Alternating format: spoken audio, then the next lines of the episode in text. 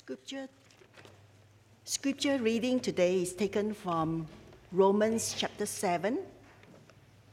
Romans chapter 7, verse 1 to 6.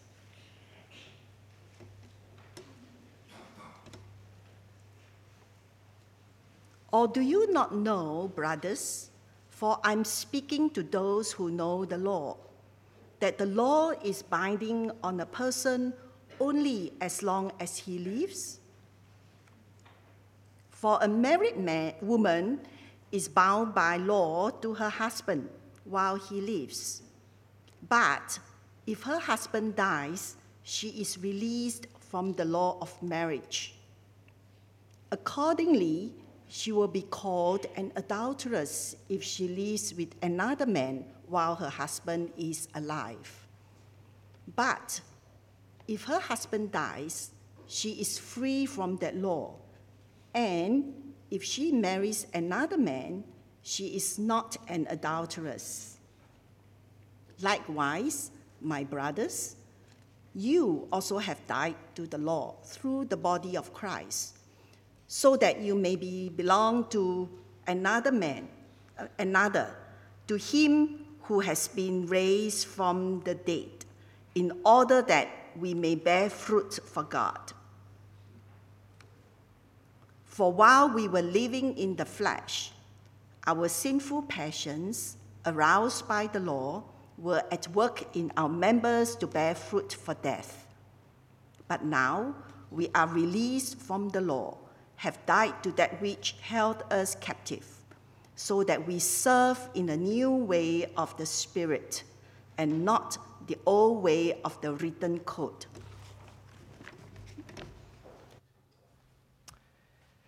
Thank you, Lai Kian, for reading God's word for us this morning.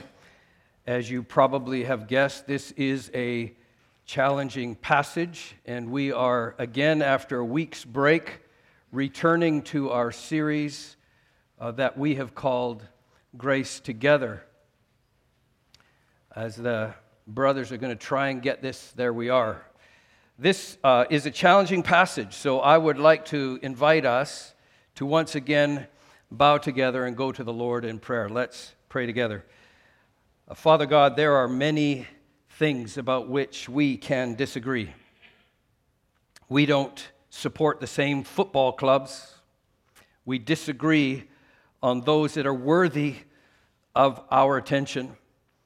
We don't even agree on what comfort is. Some of us here right now are cold, others of us are warm. But God, though we don't agree on many things, we do agree on this your word is authority. So help us, O oh God, in these moments to bend our hearts and, yes, even our wills to your word.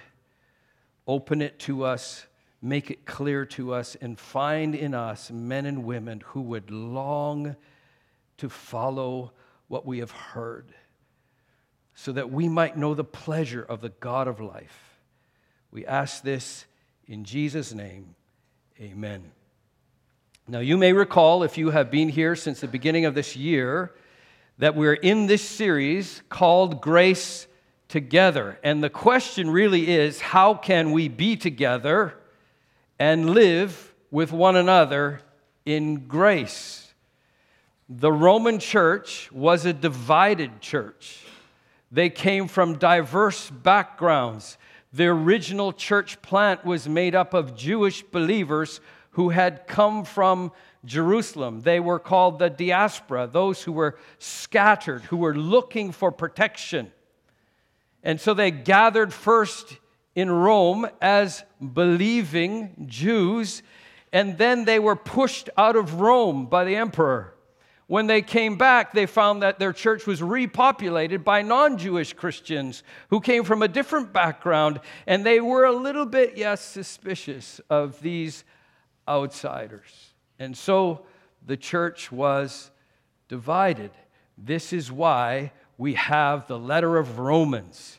Because if you're going to be all together, first you need to believe the same thing all together. Then, secondly, how do, even while believing the same thing all together, can we live together as God intends us to do.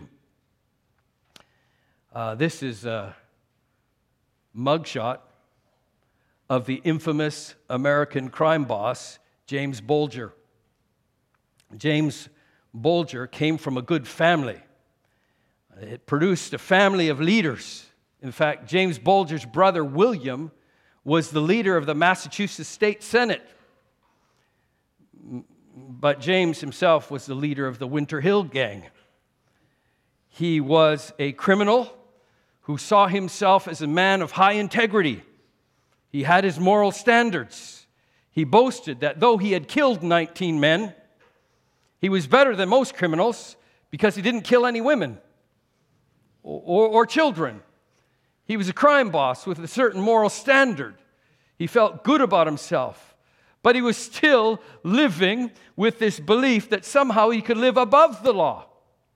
And so he was all his life pursued by the law. In fact, for 12 years, he was number two on the FBI's most wanted list until May of 2006, when Osama bin Laden became dead to the law and he rose to number one.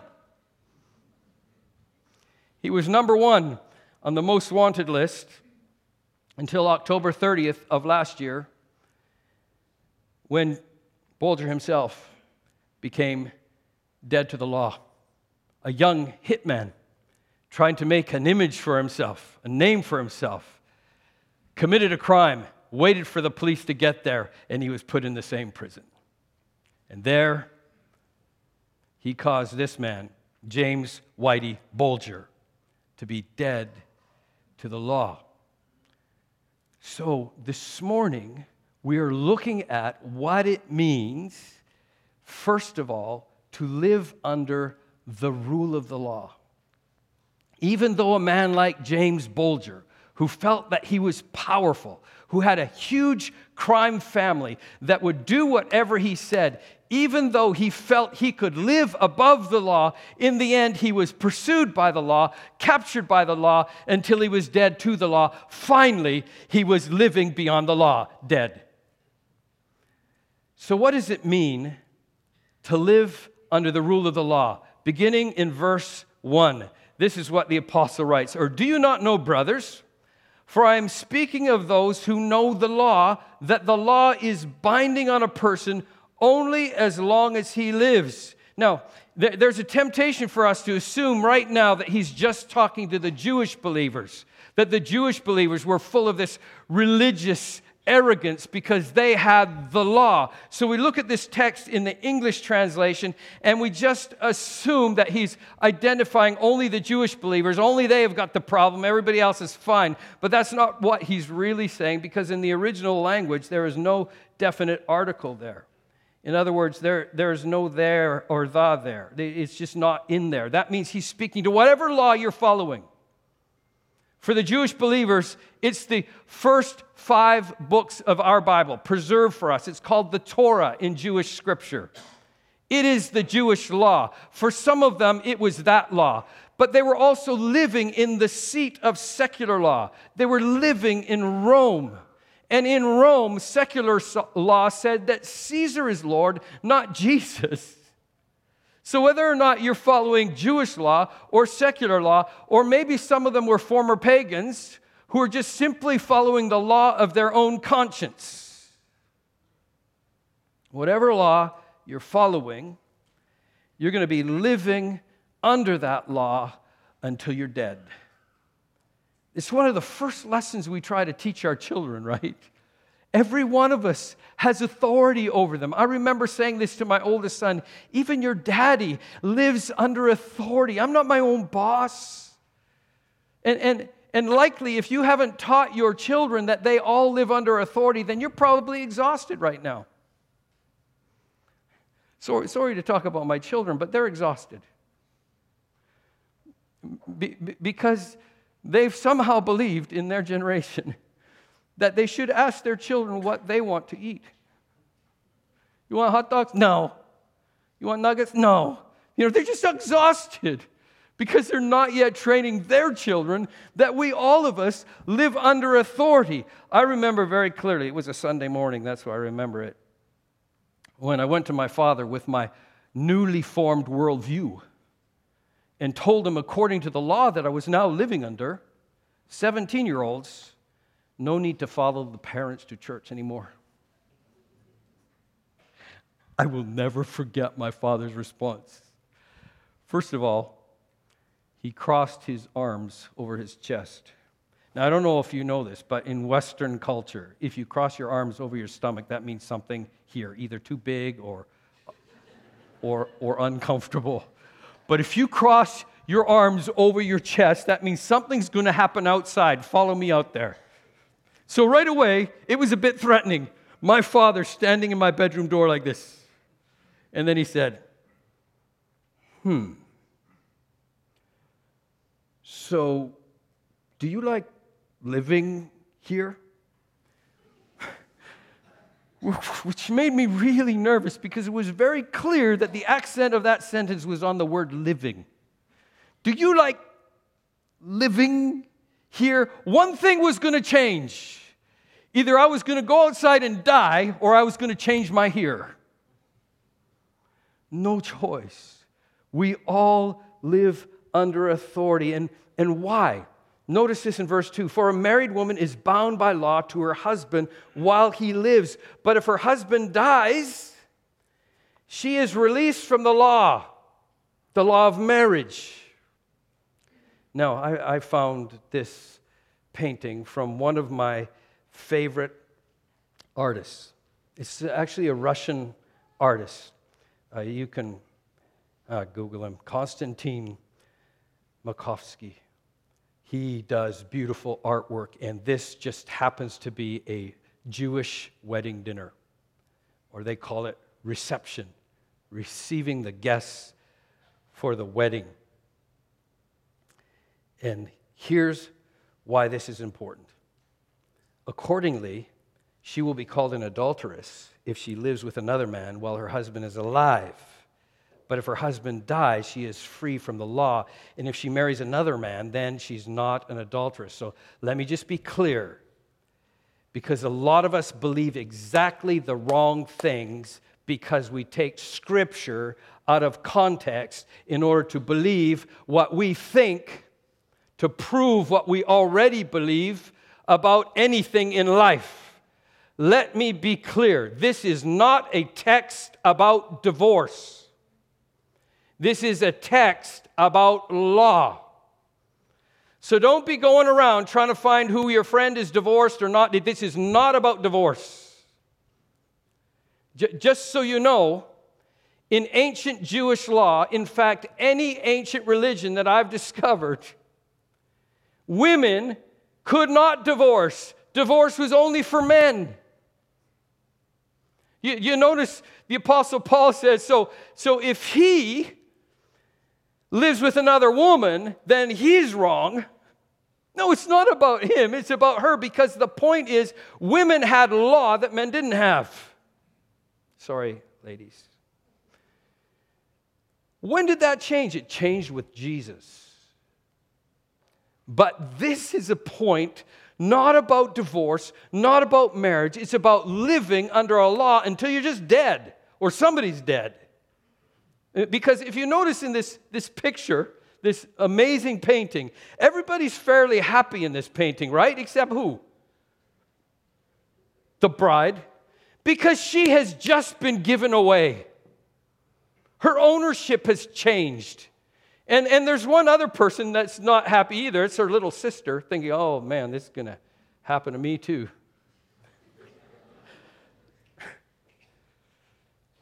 Divorce didn't apply to men. The law of divorce only applied to women. Men could divorce.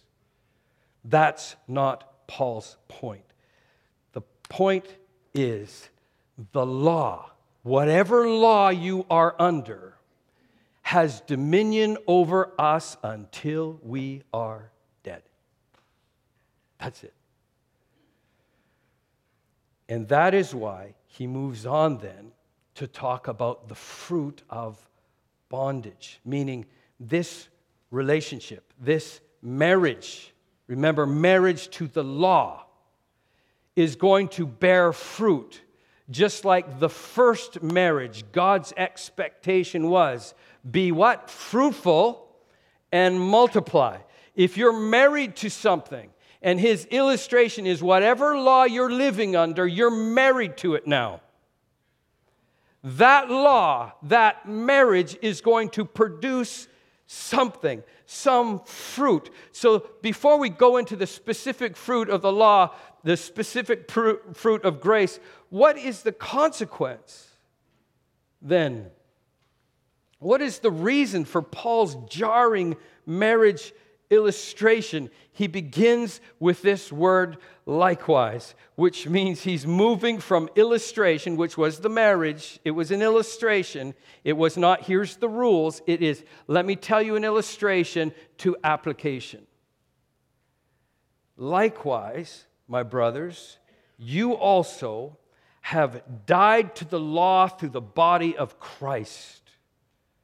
When Christ bore the wrath of all of my sin, when he was crucified, I was, when I embraced that sacrifice, crucified with him. I then became dead to the law that demanded that I pay the penalty for my own sin. I was then released from that law. Why? So that we can be married to him. As long as we are married to the law, we cannot be joined to Christ. That is why Christ died for us. Not so that we could gain some new religious law that was better than any other religious law. It's so that we could be gaining a new, powerful relationship with the God and the King of life. That's what has happened for us. So, can, can I share with you the day that I discovered that a lot of my church members were having an affair? It, it was a challenging day for Sherry and I. And, and this was when I was a younger pastor. This was in the early or mid 80s, and, and I was all about surveys. So I prepared a survey, and let, let me just say up front this disclaimer it really wasn't a scientific survey because I really only gave them three choices. And this was not a church like Grace Baptist Church. You're, you're 60 years old this year. This was a church that was only a few years old. It had died, the church planter had left, and I was asked to come and, and take over. So so these were people who were damaged, who were hurting. There was a lot of people who were not yet believers. And, and so here is the survey question I asked them Which Bible verse most informs your response to personal injustice? In other words, when someone treats you poorly, when someone does you harm, when someone inflicts pain, which Bible verse usually directs your desired response. And again, I only gave them three choices. It's not really that scientific. And there was only 150 responses. The first scripture verse I gave them is Hezekiah 6 5, which, you know, just for you who are wondering, is not really a Bible verse. I just made it up. And, and, but I gave them the so called the text with the verse. So Hezekiah 6 5, which says, These things I knoweth not, meaning I don't know. 30 of my church members chose Hezekiah 6 5. That's how I usually respond. I, I actually I'm not sure how I respond, but so glad it's in the Bible. Yeah. The second choice I gave them was Exodus 21, verses 23 through 24, which says, But if there is harm, then you shall pay. Life for life, eye for an eye, tooth for tooth, hand for hand, foot for foot. I'm, I'm hurting myself. 97 of my church members wrote the scripture that most guides me when people attack me, when someone hurts me, is an eye for an eye. Even after they have embraced Christ, have known the grace and mercy of God, they choose justice over grace. The last choice I gave them, Matthew 5, 28 through 29, which is quoting Jesus You have heard that it was said, an eye for an eye or a tooth for a tooth. But I say to you, do not resist the one who does you evil, but if anyone slaps you on the right cheek, turn the other cheek. 150 people, 23 chose grace. That means in a church of about 150, 97 were flirting with Jesus while still being married to the law. I'm not giving the survey to us today. But you can know who you're married to by your response when people attack you. Do you want vindication? Do you feel moral outrage? Are you offended by the sin you see in them?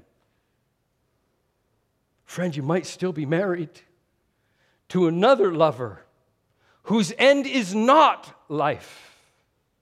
And so, this is the fruit that God in Christ has designed for us we have been raised, first crucified, raised from the dead, in order that we might bear the fruit of God. And you've heard the pastor say the fruit of God is fruit we don't get from our ancestors. It's not in our genealogy, it's not in our DNA. It's fruit that only God brings about in our life. It's love, joy, peace, patience, kindness, gentleness, self control. I get none of that from my Scottish immigrant parents, and you don't get it from your parents. I don't get any of that from the religious law that raised me. There is no mercy in my law. There's vindication. There's justice. Do you understand how unjust it is that an innocent man should be crucified for you and me? It's not justice, it's the unusual, glorious grace of God. And if I'm not living toward you and you toward me with that same grace, then that suggests we're still married to that law and just flirting with Jesus. The King of creation will not be a Xiao Tai. He will not be that other woman. He will just give us what we ask, or He will wreck us. And so this scripture hurts me. For while we were living in the flesh, our sinful passions, aroused by the law, exposed by the law, enslaved us. It was at work in our members to bear fruit of what? Death, not life. Death. How tragic it is to live all your life thinking you're better than everyone else and then dying just like everyone else and meeting the judge of all things. We often are unaware what Christ has done for us demands total allegiance if we have been raised with him. Let me remind you again of Harrison's diagram. Do you understand that in this diagram, if we're still living by the law, we're still down here, right here at number one, still separated from God? no justification. We're not being sanctified because the law doesn't make us holy, it just makes us guilty. That means we're tracking this way, and this way is death. Paul was writing the church at Rome. God has preserved it for us us, the church in Singapore. To say that is the former way. He has saved us for life. So we are released, finally, to serve. Verse 6 says, But now we are released from the law, having died to that which held us captives. So that we now, listen, we what? Serve the new way of the Spirit, not the old way of the written code, the written code that leads to guilt and death, the Spirit who gives us daily life. How many of you remember the Sunday that Eugene preached and forgot to wear his wedding ring? Sherry was uh, with our son in, at Purdue, and so as soon as Eugene said, This, this wedding ring signifies a covenant I have with Claire, as soon as he said that, just I reached immediately to my ring to remember. And, and now, by the way,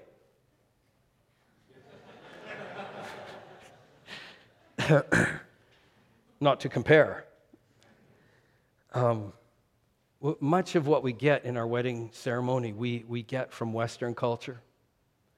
And, and so when we talk about the symbolism of the ring, it's all about, I love you, yeah, yeah, yeah.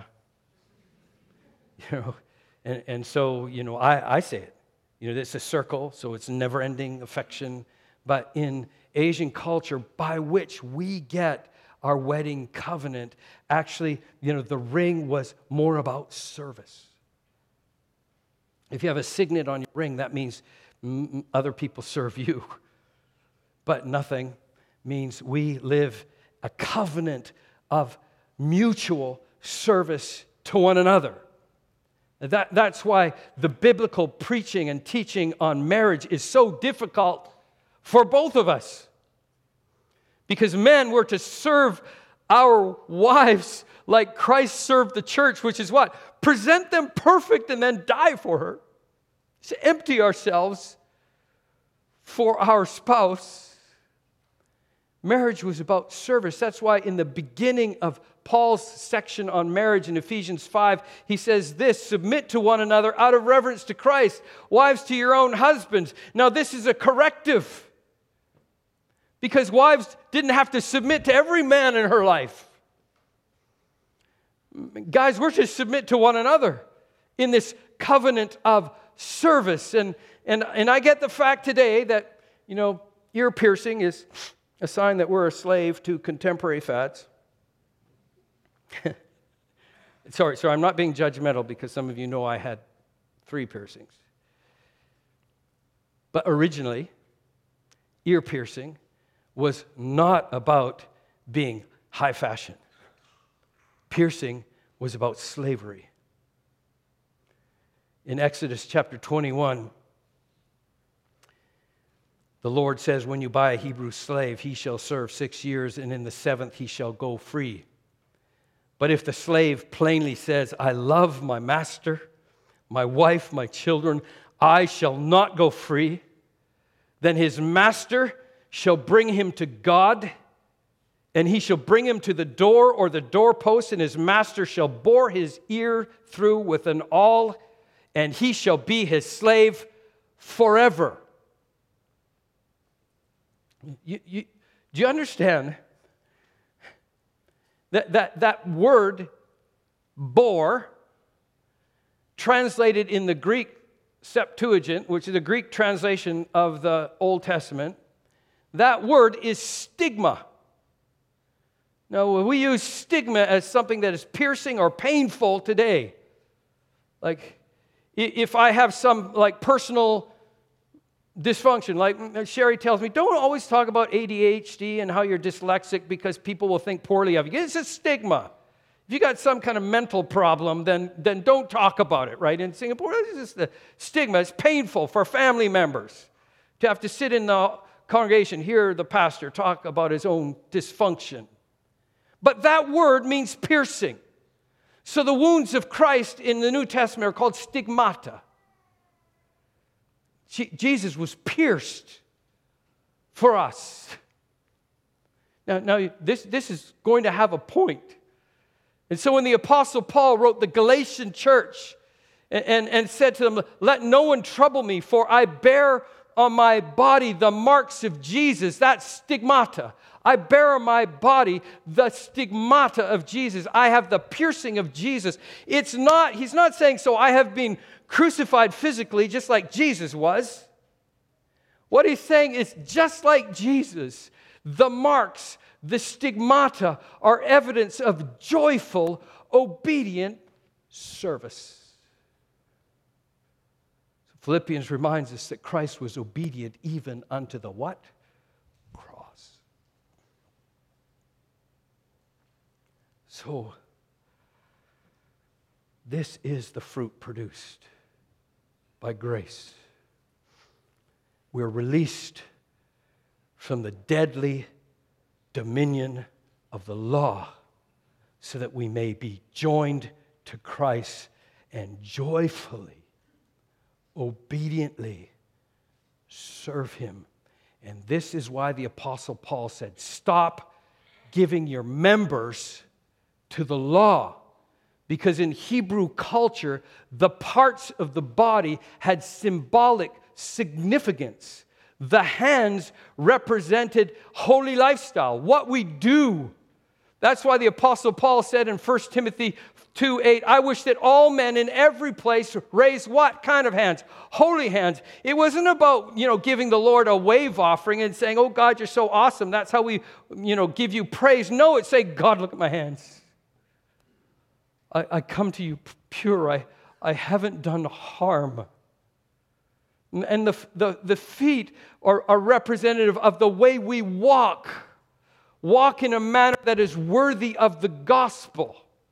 That's why Isaiah 52 7 says, How beautiful on the mountains are the feet of the one who bears good news, gospeling lifestyle, walking through life, sharing good news.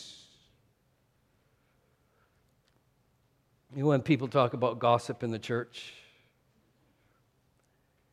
it's not because people are walking about sharing good news and we don't want to hear it. It's because our hearts bend toward bad news. We hear it, we believe it, we share it with a passion that belongs to the gospel, not to bad news.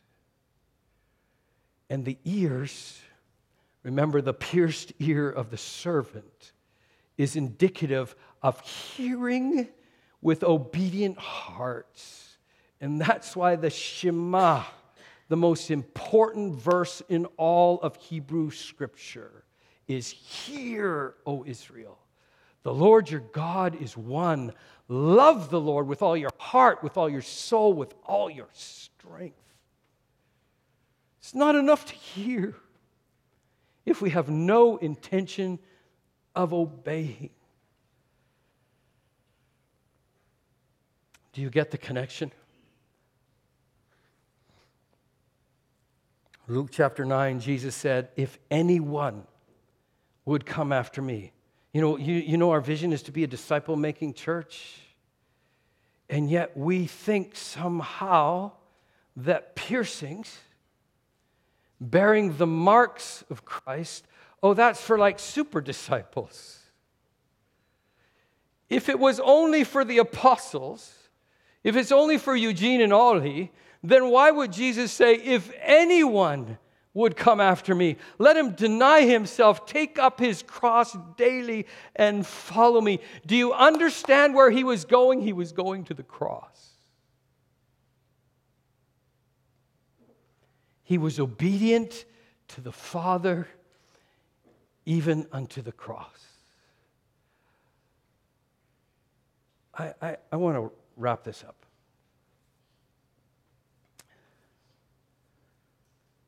I, I, wonder if, like me, when I was preparing this message, I felt suddenly, even in the holiness of this church office, that I've been cheating on Jesus. Because I was looking for some kind of personal vindication. Suddenly, my sin wasn't offensive to me, but everybody else's was. Do you how, know how often a pastor has to die to himself? Every single day. You know how often anyone who wishes to follow after Jesus must take up his or her cross and follow every single day. Because the law is a jealous lover and comes after your heart and after my heart on a daily basis. And so I can't just say the sinner's prayer as a seven year old and think I'm done for life. When several of us go over later this afternoon to the National Stadium, some of us will have the glorious opportunity to lead a new believer into that prayer. And we are going to tell them, pray this prayer today and tomorrow and the day after. Because until he calls us home, we are not done submitting to joyful obedience. It is piercing. But if that servant says, No, I love my wife and I love my master, I will not go free, then take him to the Lord and pierce his ear, stigmata. And he will, she will be a servant forever.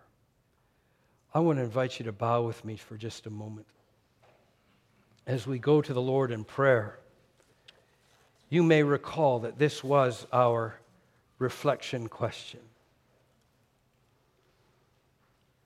Is there anything in my life that suggests that I'm still married to the law?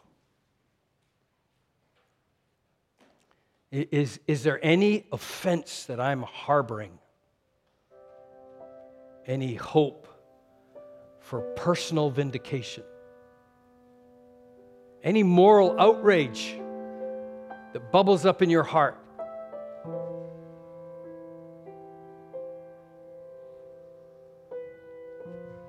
The good news for you, friend,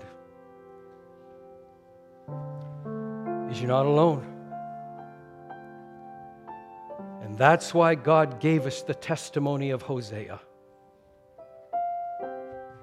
Hosea, go marry a harlot it was not for self actualization, it was just so Hosea could know the heart of God. Because his people were not faithful.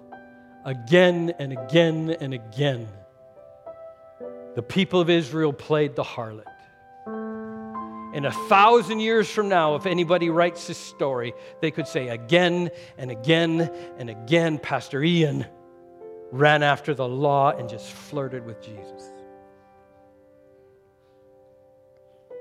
So if you're here today and you realize that many people looking at your life might just assume you are religious, then in this holy moment, a loving, holy husband waits to receive you back. Would you, right where you are, would you be willing in your heart to cry out to Him? The God who answers prayers even you don't know how to rightly word. Would you be willing to say to Him today, Lord, I'm only completely at home with you. And this morning, I am coming home. He will receive you with open arms. He will fill you with peace, with joy, even in troubled days. This is the God who lived, died, and rose again. So your destiny could be life now and forever.